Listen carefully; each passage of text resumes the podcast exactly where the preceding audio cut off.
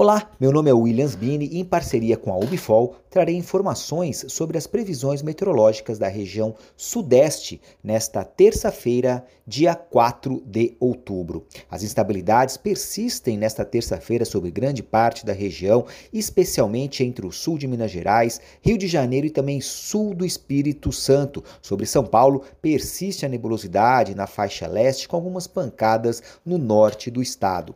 Já na quarta-feira, no dia 5 de outubro, as pancadas devem ocorrer mais no interior paulista e também sobre o Triângulo Mineiro, reduzindo as chuvas entre Minas Gerais, Rio de Janeiro e também Espírito Santo. Na quinta-feira, uma forte área de instabilidade que deve atuar sobre o sul do país também provocam pancadas na divisa ali com o Paraná, pegando grande parte ali do interior de São Paulo, com algumas pancadas que podem ser mais intensas. Já na sexta-feira, o sistema frontal passa muito rápido pela região, há previsão de algumas pancadas entre o Vale do Paraíba, sul de Minas Gerais, também sobre o Rio de Janeiro, mas os volumes não devem ser muito significativos, inclusive impedindo a elevação das temperaturas. No sábado, no dia 8 de outubro, pancadas ali atingindo já o norte de Minas Gerais, uma região que há muito tempo não encontrava chuvas, deve ter aí algumas pancadas acontecendo neste final de semana. E finalmente, para o domingo, dia 9,